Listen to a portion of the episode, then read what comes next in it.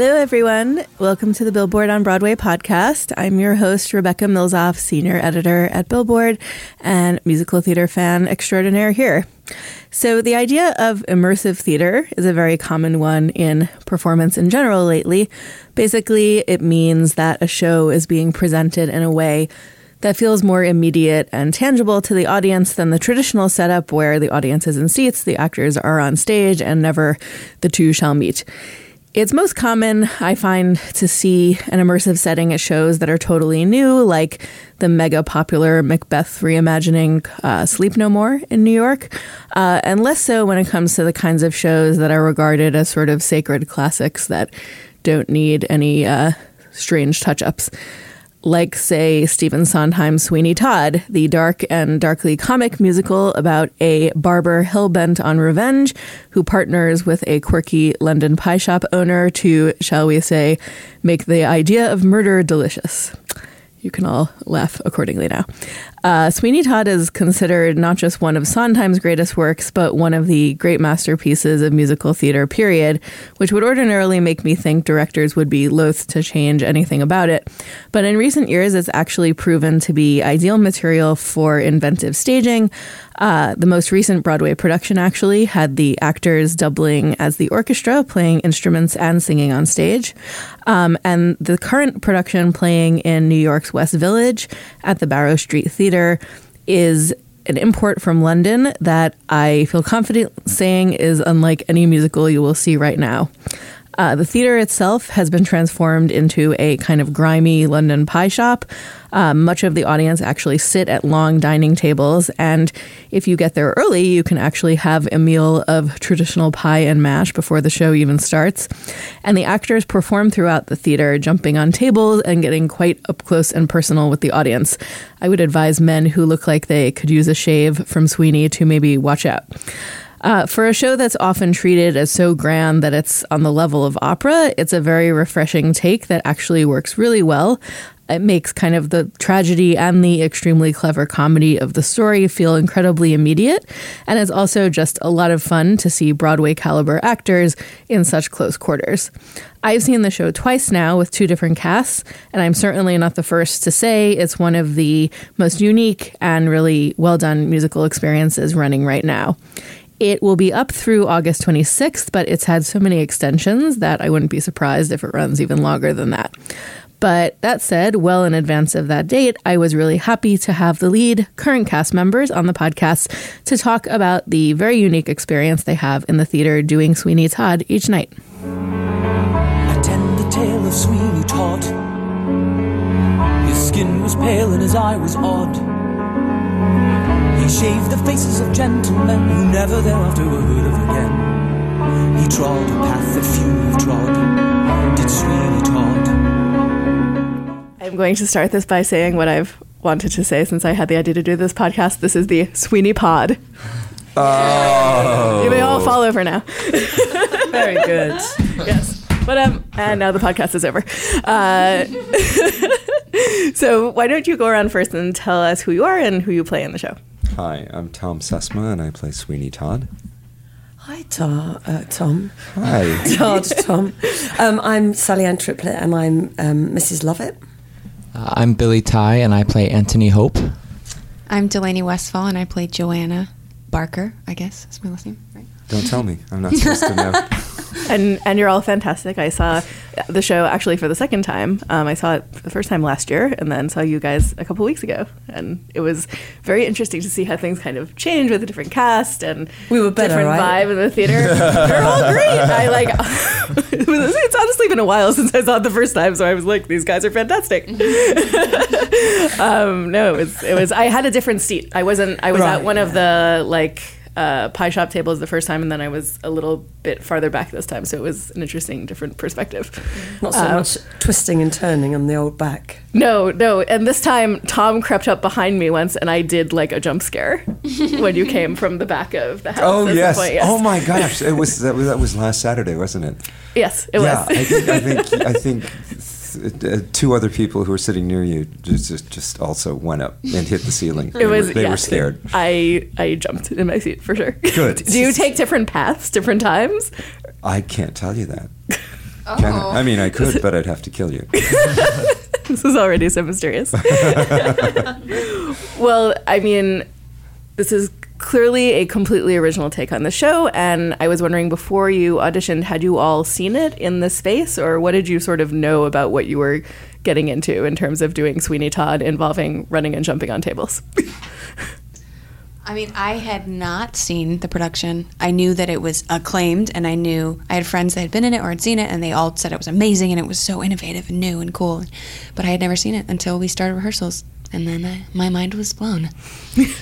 Uh, I'm actually the same. Uh, this is the first production of Sweeney Todd I've ever seen live. I had only ever seen the uh, the tape with Angela Lansbury. Um, so it was it was really amazing, and uh, to to see Sweeney Todd at all live for the first time, and to know um, when I saw it that I was going to be a part of it was was really special. It's not like the tape. Not at all.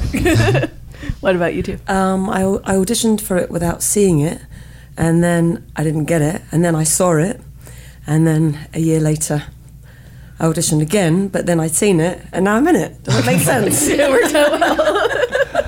Um, I was asked to audition for it, so I went to see it, and um, I my mind was blown. I think, like most people in the theater, I, I most people, I don't know, um, I, I know Sweeney Todd pretty well.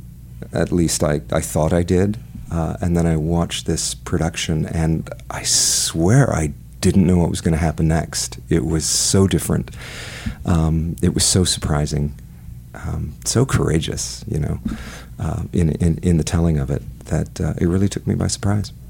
Completely. I, I mean, one of the things that's most striking to me is that I think for Sweeney Todd in particular, the characters are so iconic. And if you've seen many productions of it, you think of each person as being a certain way. And then when you see it on such an intimate scale as you do in this production, so many more individual elements of the characters I think creep out. Like you're a completely different Sweeney than the one I saw before, and you just seem like you were born to play Mrs. Lovett, basically. but in my DNA, being a, a Cockney girl. yes, completely. You're believable. But yeah, I mean, I, I, I, be, because it's just on this very different scale. I mean, do you feel like you're able to sort of bring more of yourselves to the role in a way that maybe you couldn't on, uh, you know, a huge Broadway stage? Definitely. I feel like the subtleties and the. I, I don't know. I feel like with me in particular, I get a lot that, you know, people, when they see this production and they, they under, try to understand the role of Johanna, they forget about her or, or she's not very memorable. And something that I have tried to do is bring my quirkiness and uh, weirdness and I don't know to it, and I feel like that's been more successful, and it is, and it's been easier because we're allowed to be more subtle and we're allowed to be more real because the audience is right there. We don't have to be on this huge stage making large choices so the back of the house can see it, and I love that. No, I, I found that the, the space allows for a lot of honesty in a way that we don't typically get to work Uh, with on a, on a bigger Broadway stage, and and that has been really re- refreshing and also challenging because you know when you're doing the show eight times a week, you you're, and your audience is less than a foot away from you, you're held accountable to that standard of you can't get away with any BS in front of them. Like they see everything, so everything has to feel natural and feel real without crossing into performance. And I, I think that's mm-hmm. it, finding a fine line between what is what feels like performance and what feels real. And that's been that's been the greatest challenge and the greatest reward of working on this production so far for me, at least. Yeah, I think that uh, um, it, it was really interesting coming into a show that has been running beautifully for a year, um, and so we're sort of being. Um, I don't want to say shoehorned. We're, we're we're being poured into this template, and uh, our brilliant brilliant director Bill Buckhurst didn't just want us to be satisfied with being in that template. Um, we had to grow. We had to do. Uh, we had to bring our own individuality to all of these roles. Um, and rather than expanding outward like you would in a big giant production, he just kept asking us to dig deeper, dig deeper, dig deeper into ourselves and into the characters. And um, I think he was fairly success- successful. I think that's that's a lot of what um, I'm feeling, and I hope it's what the audience is seeing. Is um, new discoveries that all of us, I think, are making almost every night with these characters. You know, that's just part of this brilliant text. Completely. It, well, it, it certainly can't ever be boring. It seems like the kind of show that like you start at the beginning of the night and then it's not over until it's over, or at least until the end of the act. It's like a merry-go-round that like once it starts going, there's nowhere to hide. I was going to say that if you're in a big theatre, um, not that you should ever kind of get away with anything, but I remember Thom and I saying early on, oh, just wish we had a fourth wall tonight, you know, somewhere we, we could slightly hide, um, just for to, to mix it up a bit. But there's no hiding, and um, as you just said, it once it starts, it goes, and we just never know what form it's going to take, and I think that's what makes it. Um, it's kind of exhausting, but but brilliant at the same time because you never know what what the audience is going to give you. They may give you kind of nothing, and then you have to kind of slightly have a word with yourself, don't you? Sometimes, some Right. some nights, and kind of go, okay, that's how it is tonight. Um, and other nights, they just literally scoop you up and throw you around the room, and it's just different every single time.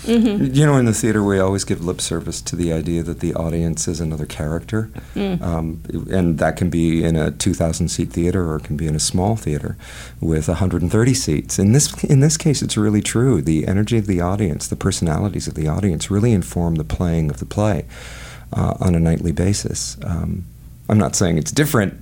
Uh, it's a different show you're seeing, but um, the the tenor of the play is different. The vibe is different. It's really cool sometimes. Sometimes it's a little harder. There was a, a little a girl in last night. She, I think she was about twelve, maybe thirteen, and it was her. It's her favourite musical. And she, Very normal she for a was kind of all- 12-year-old. Yeah, yeah, I know. Morbid twelve-year-old. She was kind of all dressed up, and she had um, big bunches, kind of sort of lover-ish style Yes. with, with black lips. Whoa. And uh, and she knew. She had warned me before the show because we will go out and chat to people, and she said, "I know every word of this show," and she did. And it, and because they're so close, um, you know, I was kind of had to kind of almost put my hand up at one point to not see her because of, I thought I was going to go wrong because you can just see everything. She I would- wasn't. She wasn't just saying the words. She was giving you a full performance. Oh wow. And hoping that we might notice as well. Maybe we might pull her up and say, you know what? Why don't you why don't you take over Yeah, for yeah, this you take verse? over. We, need a, we need a miniature Mrs. Lovett. Yeah, you, exactly. you have the right hair. Dinner a couple of weeks ago, there was a guy who was sort of he was conducting. Um, Oh my gosh. he was in row D, yes, sitting right. right at the front. He was so into it. He wasn't singing along. Singing along, fine. Go sing along. Go ahead. I don't care. Don't conduct. Air Please. conductors are the worst. Oh my god. As someone who used to play in orchestras, there are like people in orchestras who like to air conduct too, and it's like so confusing. Oh my god. Um, well, I was curious how much of sort of the faces of the audience you can see, and I was thinking of the fact that, um, like you said, it's so different every time you see it. The second time that I went, this most recent time, I was struck by how much of the humor kind of came out of it in a way that didn't the first time I saw it. That it really is quite a funny show, even though it's also very sad and heartbreaking in other ways. Um, there is a lot of dark humor in it. Um, there was this like middle-aged couple sitting next to me who I was convinced maybe they were tourists who were like, "This seems like a fun thing to do tonight." I didn't quite know what they were getting into. They were hysterically laughing so much in the first half of the show to the point where I was like, "Are they making fun of it?" And then I saw that the woman was like mouthing along to all the lyrics. So I was like, "Clearly, these are fans, and they're just ignore like." enjoying the, the humor of it i mean are you have you picked up on that that people are digging into that side of it or Yeah, certainly sometimes. Um, weren't we just talking downstairs about being surprised at how many people know this show so well? And then conversely, being surprised at how many people don't know anything about Sweeney Todd. So it's a real joy to be able to, you know, dig into those different sides. They've kind of warned us that we've passed the year mark. So kind of the the diehard fans or the ones that have come several times are weaning like going away and we're getting new just like newcomers like first time sweeney todd or tourists or and so i think that will make our experience even more interesting because mm-hmm. like we've already experienced one night we'll have the greatest audience in the world and the mm-hmm. next night they will not make a peep the entire show. So i don't know if we have that to look forward to or to worry about. You know what? It's not just Sweeney Todd, though. It's also you have a lot of people coming to the theater who have no idea what uh, a site specific site specific terminology means or immersive terminology means. You know, they really don't. They're really surprised by the fact that that we're inviting them to be engaged into the play. Yeah. I had some friends in, and um, on on our on on the kind of evening when Sondheim was watching, and I had loads of friends in. Yeah, and I had like twelve friends in, and one of the friends was an American. She's a, a billionaire. I mean, she has so much money, and they came in and they had the pies, and she went, "This is great. Where's the stage?"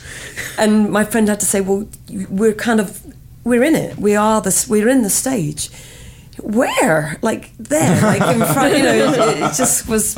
She couldn't couldn't grasp it at all, but loved it. Yeah. How did you get through the night that Sondheim was there? You know, it was funny. I, I, we had been running for a week, right? We had had like a week of preview performances, and and then then himself comes, um, and I think for me, there was still so much to do. There was so much to learn. There was so much to get right. That this still was, is in a way, isn't it? yeah, Yeah, it, it, it's crazy. Um, that was distracting enough to keep me out of the Sondheim consciousness for a lot of the play. Uh. So that was that was helpful. I think it'd be more uh, scary if he were to come back now. Yeah, I, I think so too. I think I was more distracted by the fact that we all had friends and family in the audience, and you know, they all know me. They all know my tricks and the things that I I can throw into shows, and and I felt more pressured to put on a show that I felt like they would be proud of than Sondheim, if that makes sense. Yeah, I was really nervous, but for some reason, right before I walked out for my song, I got this like wave of like really positive excitement that I mean, I felt like I had one of my best performances, and I think that there was just such a wonderful energy in the room because we had so much family there, and we know he loves the show. He wouldn't be here if he didn't. He's come like six times, so Oh my god! I, I don't know. I felt I, it was just an honor. It was it is something I will remember for the rest of my life. Being Yeah. able to perform his material for him, it was just amazing. It's really thrilling. but you know what else is crazy? Because it's such a small place and, and the way the show was lit and the way it's staged, what I was saying earlier about the audience being another character, the audience is watching the audience. Yes, You know, totally. you, can be in row B and you can be watching the people's reactions in row D, at, almost like they're characters in the play. And so that night, a lot of people were watching Sondheim to see what his reactions were. it was nice. His reactions were good. Yes, I was, I was gonna say I've seen him watch his material before, and he he laughs. He reacts just like everybody else. He doesn't he doesn't try to remove himself from it. As a person with a very deep voice, I'm hired all the time for advertising campaigns. But a deep voice doesn't sell B2B, and advertising on the wrong platform doesn't sell B2B either. That's why, if you're a B2B marketer, you should use LinkedIn ads. LinkedIn has the targeting capabilities to help you reach the world's largest professional audience. That's right, over 70 million decision makers all in one place. All the big wigs, then medium wigs, also small wigs who are on the path to becoming big wigs. Okay, that's enough about wigs. LinkedIn ads allows you to focus on getting your B2B message to the right people. So, does that mean you should use ads on LinkedIn instead of hiring me, the man with the deepest voice in the world? Yes. Yes, it does. Get started today and see why LinkedIn is the place to be to be. We'll even give you a $100 credit on your next campaign. Go to linkedin.com slash results to claim your credit. That's linkedin.com slash results. Terms and conditions apply. I mean, uh, this seems like a good point to step back a minute. What do you think it is about this show, which premiered in the late 70s, yet I think still feels so contemporary and so relevant, um, still gets produced all over the place every year? What is it about the music, about the story that you think just continues to appeal to audiences? Gosh, it's a hard one to answer, isn't it? I mean, my daughter absolutely loves it, but she loved it even before we saw it last year. And she's, you know, at the time she was, I guess, 14. I don't know, there's a, um, there's a danger in it. And for young people, there's lots of kind of, there's lots of this stuff on the telly that they like to watch that's got that element to it. um, the music um, is phenomenal. You know exactly where you are and and when it's set and and, and the timbre of the piece and what it's going to give you. And um, actually, underneath it all, they're just normal people that are all kind of looking for love, maybe in a crazy, demented way. But um, but they are just all normal. They're just all normal people. I guess there's something to you can relate to. Yeah. You know, when I first listened to the uh, to the double album, it came out on vinyl, Yes. 1978. Wow. What's vinyl? uh, what's vinyl? Um, I remember my reaction to it, particularly when the end happened, which I didn't expect at all.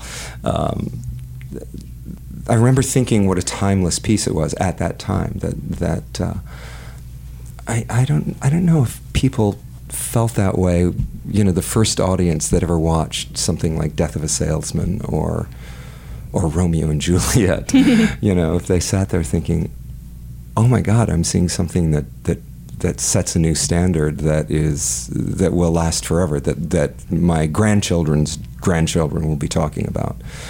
But um, you know, it's it's that kind of piece. Um, it's so well written. It's so deeply uh, thought out. Um, there isn't. I know this sounds weird. There isn't a lie, a single dramaturgical lie in the telling of it. It never violates a truth that it sets out for itself, and uh, and it makes it last in a way that um, that's something that doesn't have that depth um, will last. It's, it's kind of incredible. Also, it, it- you know, um, what Sally was just saying about th- they're just normal people in very desperate times. Um, and we're all just normal people. And the times that we're living in right now, regardless of where you are politically, are very, very desperate. And so I think, it, and also we live in a time right now um, where um, vengeance, which is a big theme of the show, is looked upon as a virtue for the first time in, I don't know, maybe human history, um, as opposed to a flaw. So it does speak to these times very much, um, but it does so very artfully and in a very, very entertaining way. Yes. Agree. Done. So you all have been on Broadway before on very big stages, and I have to think that doing this show in particular, which is I, I assume so challenging musically um, from a vocal standpoint um, in this space, how what kind of different sort of like dramatic and vocal recalibration is necessary for you? Like how do you prepare to sing and also do all this physical activity and also be aware of every little thing around you and like not trip and fall. I, don't know. I feel like that is something that we're still very much discovering. Um, sonically, it's such a different experience than anything I've I've ever done, and everything is strategic in terms of how to place things and where to place things. You know, we're, we're constantly aware of which walls to, to sort of aim our sound off of so that things aren't lost in the oh, doorways yeah. or in the hallways or in the 'Cause you're not mic'd, right? Because we're not Yeah. mic'd. We're not wearing microphones at all. And we are oftentimes holding our own part. And it's Sondheim music, so it's it's dissonant and it's all over the place, and it's it's really difficult to to harmonize with each other if we're not all listening. So I think it there's a nice combination of us all kind of having to like what you said recalibrate the way we approach not only how we sing but how we aim where we sing and how we sing together and how we work as an ensemble uh, in a way that's still a challenge. I think still eight times a week, it's still very difficult to figure out how to make it sound fresh, how to make it sound healthy, and how to make sure that that product and that piece of art is the same for all eight audiences. especially that eighth show, that Sunday night show.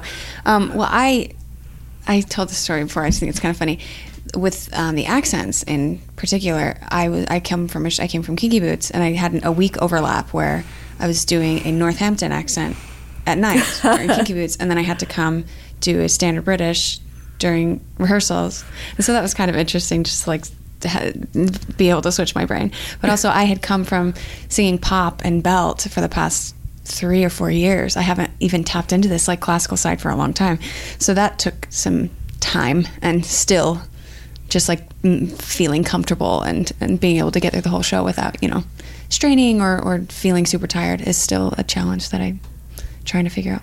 I was very convinced that you were actually British. So this is a, this is a so revelation to me. Maybe I'm not good with British accents, but um, I totally expected you uh, to be the other British person here besides Sally. But no.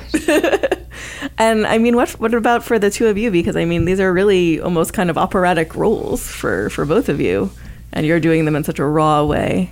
Um, I think I think the thing for me is is um, when I go up to the fourth floor to have a kind of a warm up and and get myself ready. All I can really do is think about who I'm playing, and if I think about who I'm playing, I um, put my voice in a slightly different place, and then that that helps me to um, most of the time get through most of it. It's um, pretty tricky stuff, and, and, and they are all over the place, and and the characters go in so many different places. Um, and, and and particularly Mrs. Lovett, it doesn't she doesn't just doesn't stop talking, so there's nowhere to breathe, and there's still so many places in the show where I I was like, ah, just where do I breathe? But it's so character driven that um, I think I I kind of go towards there first, and then I'm like, okay, right, okay, and then I, I start to warm up my voice based on that. And does running up and down four flights of stairs every time There's a help too? lift. Thank God there's a lift. But it's in this amazing community centre, which um, has got eight floors. On the top, there's a big gym, and there's a they they have um, there's a nursery on the sixth floor. Right. And I back no when. AIDS was first uh, um, in our lives, it was the place where people went to talk to someone about this illness that they had. It was it's very Oh, wow. influential building, and up on the fourth floor, there's a picture of Amelia Earhart on the wall, and I played Amelia Earhart, and I'm always go up there and I'm always look at her picture and get a little bit of inspiration. In fact, she lived there at one point. She lived in that building. Wow. Yeah, I didn't know it's that. What a amazing building that is! I had no idea. Yeah, it's a very so cool. historic community center. It's really, really, really great. Um, I never even thought about the floors above the theater floor. yeah, it's so funny to hear you say all that. That's exactly what I do. Is it? That's yeah. Do you know it's crazy when we when when Sally and I started working together, we, we, we kind of became fast friends right away. You Hmm. know, because we have the same quirky sense of humor, we have the same insecurities, the same, uh, and and it, to to a certain extent the same approach to uh, rehearsing every day. Um, how how we would work step by step, and it's interesting to hear you say that. Um, that's how you break it down with your warm up, because that's exactly what I do as well. I'm not sure I could sing it like me. I mean, I would, Yeah. you know, I would have a go, but it, it just. Yeah. Um, I always think that I, I've only ever done one other Sondheim show, which was 1986, and um, I, I've carried songs through my life with me. There's one song called "I Remember," which I've sung. I sang it three weeks ago for an audition. It, it stayed with me forever. But I always feel that Sondheim, he looks after you. He he writes for singers, and he he he knows so much about the character that he knows that that character she wouldn't do that or he wouldn't Right. go there. Right. So um, sort of once you've got your character, I feel that he he will look after you. Yeah. And there are going to be some bits. There's still some bits that I find so tricky, but um, they are kind of written in a way to Mm-hmm. enhance who you're playing. That makes sense. Totally, no. He's I, he seems uh, very allergic to phoniness. in- yeah, I mean, I just feel that there are some writers nowadays that write things for the sake of a, a, a high note when it's not even necessary. You could end on a something else, and it would, you know, be just as powerful. Mm-hmm. But it's like, why do we all need to sing the very, very high n- notes that you know only four people can sing? When in fact, it, you know, it's uh, just as powerful to do different stuff. Yeah, well, it, and it, we're t- at the end of the day, we're telling a story, and it should be character driven. And if it makes sense for the character, then it makes sense for the character. But if not, it's a departure, and all you're doing is now we're just singing. Showing off. Yeah, now we're showing off. Yeah. which is fine, but it, it it's a departure from the purpose of what why everyone's there to you know fi- fall in love with this story and fall in love with something deeper than the notes on a page. Yeah. Right. to sort of to this point too i i am really struck by how amazingly the score has been arranged for this production that it's like it's been i'm pretty sure stripped down to like the most basic basic instrumentation. Do you have three, four, Three pieces. three piece- pieces, and yet you really do get all the elements of the score in Yeah. there, which is like pretty incredible. Yeah. It's amazing how um, Ben chose the Ben that Ben Ben Cox. Ben Cox. He chose cl- cl- he chose Clarinet. clarinet, violin, and piano. It's almost slightly klezmerish uh, Almost. in a yeah. way. Sometimes the, the I, I lie there dead at the end. I'm listening to the violin, and it, but it is. It's got kind of a klezmer. How he decided that those it was those three instruments. Yeah, I have no idea. It, it it's really kind of a work of genius. Completely. And it goes well too with the sort of uh, I think there's like that sort of old British shanty feel to some of the um, to some of the music and I feel like those instruments are really well chosen for that too. Yeah, I feel like particularly. I mean, I've heard versions of Greenfinch and Linnet Bird with a full orchestra, and it's beautiful. But I, there's just this connection between me and the violin, and it's just, I just think it makes it some of the most beautiful instrumentation of this song ever. I mean, the piano is there too, but I don't know. There's just really cool connection between me and the violin during that song. Yeah. and that's all it needs. Well, this all brings me to the idea of do you think that this show is actually in some ways better suited to a space and an approach like this? I'm I, I'm not sure I'd, I'd use a qualitative term like better. It's um, it's different. It's um, it's going to be different for everyone too uh, who sees it. But for me, for this guy, um, the guy in this chair in front of this mic, it's um, it's a deeper show, um, and it's about a it, it, it, it's about specific things that I have never felt when I've seen other productions of Sweeney Todd, which doesn't mean it's better. It's just a different experience. And I felt that way, you know, in July when I saw the show, that it was that it was different. I didn't know what was going to happen next, and it took me on a it took me on an emotional journey that I wasn't prepared for, which I think is why we go to the theater. Um, you know, we've all seen. I said Romeo and Juliet earlier. How many times have we all seen Romeo and Juliet? You know, and invariably in those best productions, you're surprised at what happens. Um, you know, you're you're practically on the edge of your seat, saying, "Don't drink the potion. He's on his way." Really. um, and I I would like to believe that we're doing the same thing here. That for people who don't who who do know the show, um, they're trying to hold us back in whatever way they can. And for people who do know the show or don't know the show, they're on a ride that they they're just um, experiencing something brand new. I, I I have to say on the subject of audience members watching other audience members, I wonder throughout the show, have you ever picked the wrong bald man to like stare into his eyes and pick as you sort of pick them out for the Yes. you sir, you sir. Yeah, yeah, that's going to happen. It's it's um, yeah. Sometimes people. It, it doesn't mean that they're not engaged. It just means they're not engaged in the way you want them to be. So it's taught me a lot as an actor to, uh, you know, to let go of my expectations. Um, That's such an amazing moment as well because I get to watch him do that every night, and it's it's it's the way that you go from you're almost bro- a broken man into kind of jumping on the table, and I think that's it. I mean, it surprises me every night, and you know, people that have never seen it, and all of a sudden he's got he's a knife at their throat. I mean, some of their faces, it, it's it's It's, amazing. it's really crazy. Sometimes you get people who are just too and uh, uh, really much more enthusiastic than you want them to be. that, that- that guy last, night. Yeah, on oh the my end. gosh. He, oh, I don't. He was he was going for his equity points. I think his wife had a word with him in the interval because she swapped places with him. She was like, "Right, you're not in it." He was, We're just- He was like a bad lines. Extra. was- yeah, he was a bad extra. He was a little embarrassing. You could you couldn't hate him for it though because he was just loving the play. And I think uh, you know, I think he was desperate to get other people involved in the same way that he was involved. But What was he what what happened?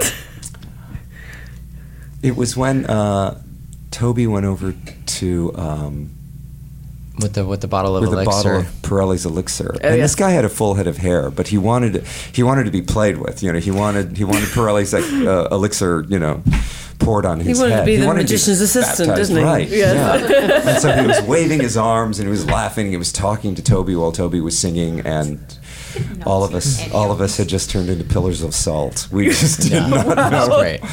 We were just all so happy that we weren't Zach at that moment. yeah. He, wa- he was the most extra of extras. Yes. he. Uh, I also sat at that table for the top of the second act, which is for God That's Good, and I'm eating the pie, and he leans over while we're singing the song, and he's like, "There's privates in that pie." And I was like, just, it's like, "Ok- okay, I'm You've been listening. kind of busy right now. Paid attention. He's, yeah. That's funny. oh my god. You just never know. Well, The I, audiences. it, it seems that for the most part, people are along for the ride. Perhaps some a little more than you would want, but so maybe that's a good problem to have. well, thank you all for coming. It's been great to talk to you. Thank you. Thank you you. very much. jumping around. Thanks. The history of the world, my sweet, Oh, Mr. Todd, oh, Mr. Todd, what does it tell? is who gets eaten and who gets to eat. And Mr. Todd, too, Mr. Todd, who gets to sigh? But fortunately, it's also clear But everybody goes down well with fear. Sweeney Todd is running at the Barrow Street Theater in New York through August 26th. You can buy tickets and see more information about it at sweeneytoddnyc.com. By the way, the music you heard at the beginning of the podcast and just now is actually from the 2005 Broadway cast recording. Sadly, this production does not yet have a cast recording. If you're a fan of the Billboard on Broadway podcast, please subscribe on iTunes, give us lots of nice stars and reviews. You can always find me on Twitter at Rebecca Milzoff and on Instagram at Ya Down with RMM, Y A Down RMM.